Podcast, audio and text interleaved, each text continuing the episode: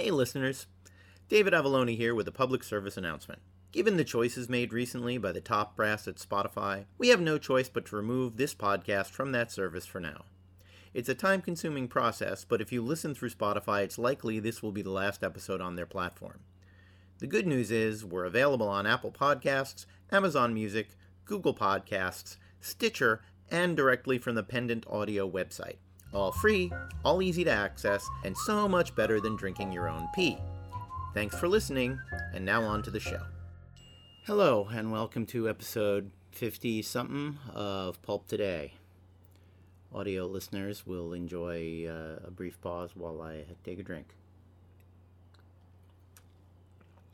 Drinking straight Stoli on the rocks. Uh, I was going to have some red wine, but uh, this book's a little too hard boiled for, for red wine. Today we are reading from This Gun for Hire by Graham Greene. Originally published in 36 in England as A Gun for Sale. Maybe that's a snappy title in uh, England. Uh, this Gun for Hire seems like a better title to me. That may just be familiarity. It's funny, I've been doing over 50 episodes of the show, and there are a few authors that I just absolutely love that I haven't even gotten around to yet. And uh, Graham Greene would be at the top of that very short list. I could do a half dozen episodes about books of his that I just absolutely love. He had a funny thing. He uh, he broke his work into two distinct uh, two distinct genres. His entertainments, which were usually thrillers and crime novels, and his novels, which were very, very serious. In an earlier episode, I talked about how Philip K. Dick also did that. He wrote what he considered to be cheesy science fiction books and serious adult novels, and his serious adult novels are actually pretty ter- terrible. And it's only when he starts to combine the two that he becomes a truly great writer. Greene didn't have that issue, but his entertainments are very, are pretty serious stuff, and his serious novels are are pretty entertaining. So uh, I think by the end of his career, he had also demolished that unnecessary wall between the two things. And maybe that's the entire project I'm doing here is you know talking about demolishing that wall between writing what you think is an entertainment and writing what you think is a serious novel. But uh, this gun for hire takes place in England I should say, A Gun for Sale takes place in England. The main character is Raven, a hired assassin who, in the first scene, knocks off uh, who a character who is later revealed to be maybe the Czech Minister of War.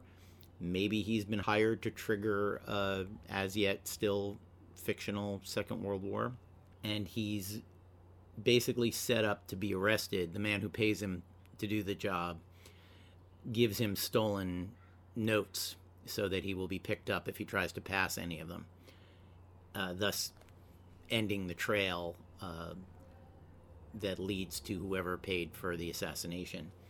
Raven is a troubled character. He's presented as having um, a lot of self hatred and self image issues owing to the fact that he has a hare lip.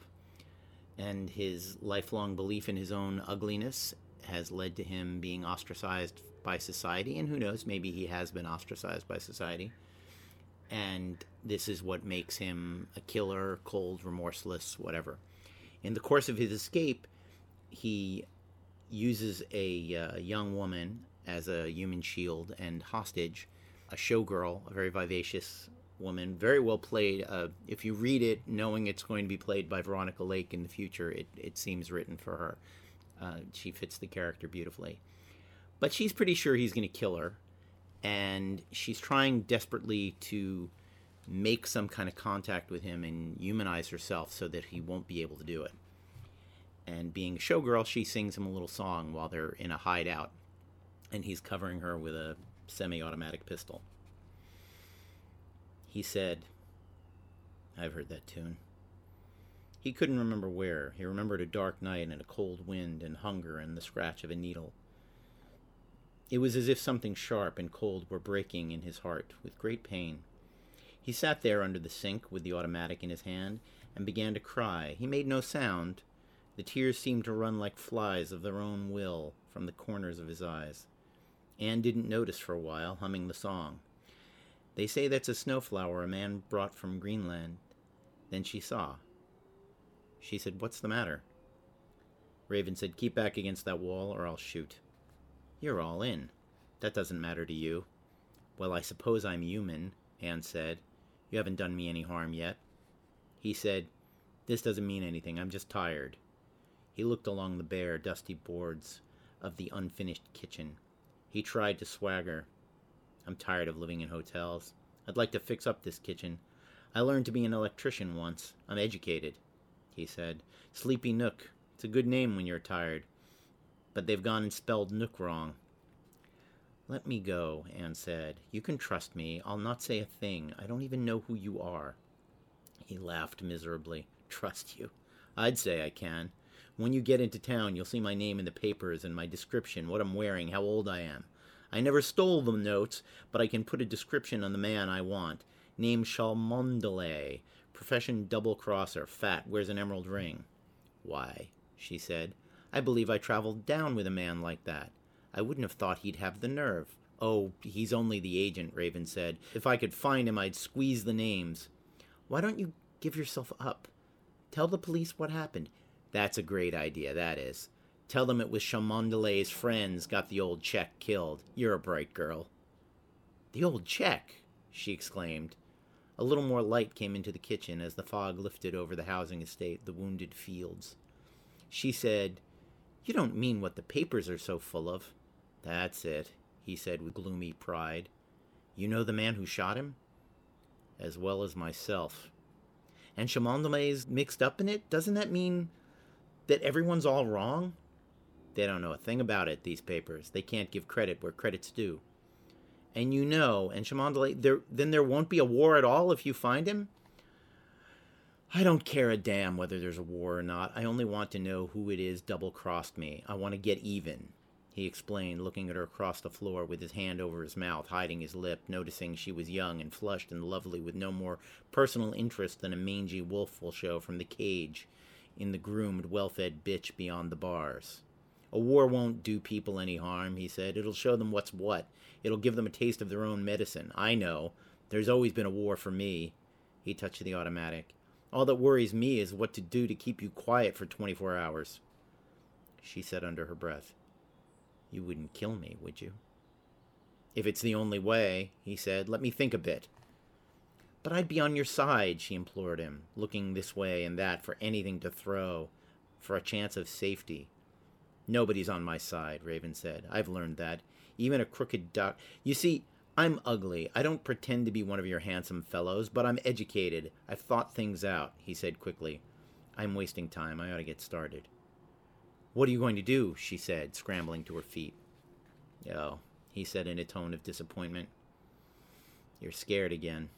You were fine when you weren't scared. He faced her across the kitchen with the automatic pointed at her breast. He pleaded with her.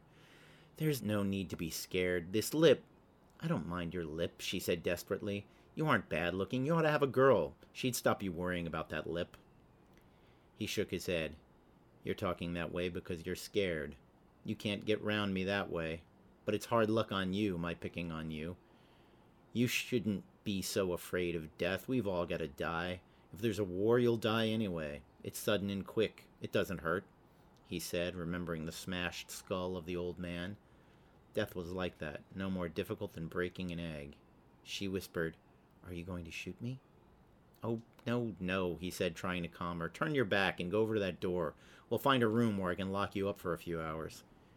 He fixed his eyes on her back. He wanted to shoot her clean. He didn't want to hurt her. She said, You aren't so bad. We might have been friends if we hadn't met like this. If this was the stage door. Do you meet girls at stage doors? Me? he said. No, they wouldn't look at me. You aren't ugly, she said. I'd rather you had that lip than a cauliflower ear like those fellows who think they're tough. The girls go crazy on them when they're in shorts, but they look silly in a dinner jacket. Raven thought, if I shoot her here, anyone may see through a window. I'll shoot her upstairs in the bathroom. He said, Go on, walk. She said, Let me go this afternoon, please. I'll lose my job if I'm not at the theater.